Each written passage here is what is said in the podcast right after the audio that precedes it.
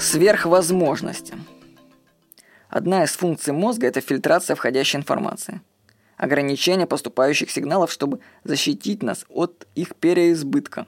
Например, человек слышит в диапазоне от 16, кило... от 16 Гц до 22 кГц.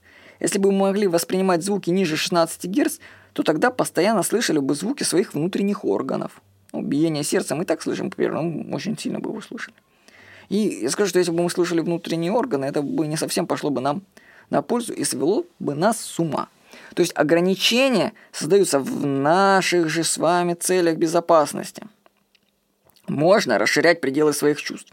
Но тогда нужно быть готовым к непредвиденным воздействиям, от которых нас, собственно, и защищает мозг. Я на практике столкнулся с таким явлением, как вхождение в поле другого человека.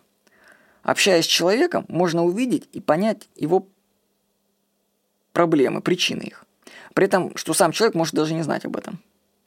Трудность заключается в том, что при недостаточном уровне собственной энергетики, открыв свою чувствительность к таким полям, можно, как говорится, нахапать чужого.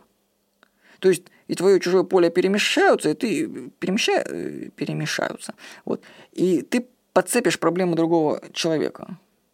Поэтому, кстати, например, в семье, в семье если есть у ребенка про- проблемы какие-то, это вообще на самом деле проблемы его родителей.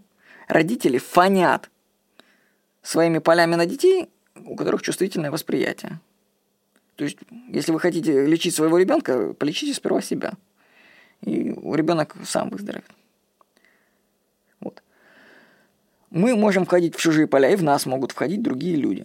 Если после общения с каким-либо человеком вы чувствуете себя плохо – то ваше поле могли пробить. Роберт Брюс, книга, которую я рекомендую прочитать на эту тему, называет это атаками негов. Я пишу все так тому, что сказать, что ограничения наших возможностей созданы, наверное, специально для нашего же блага, для защиты.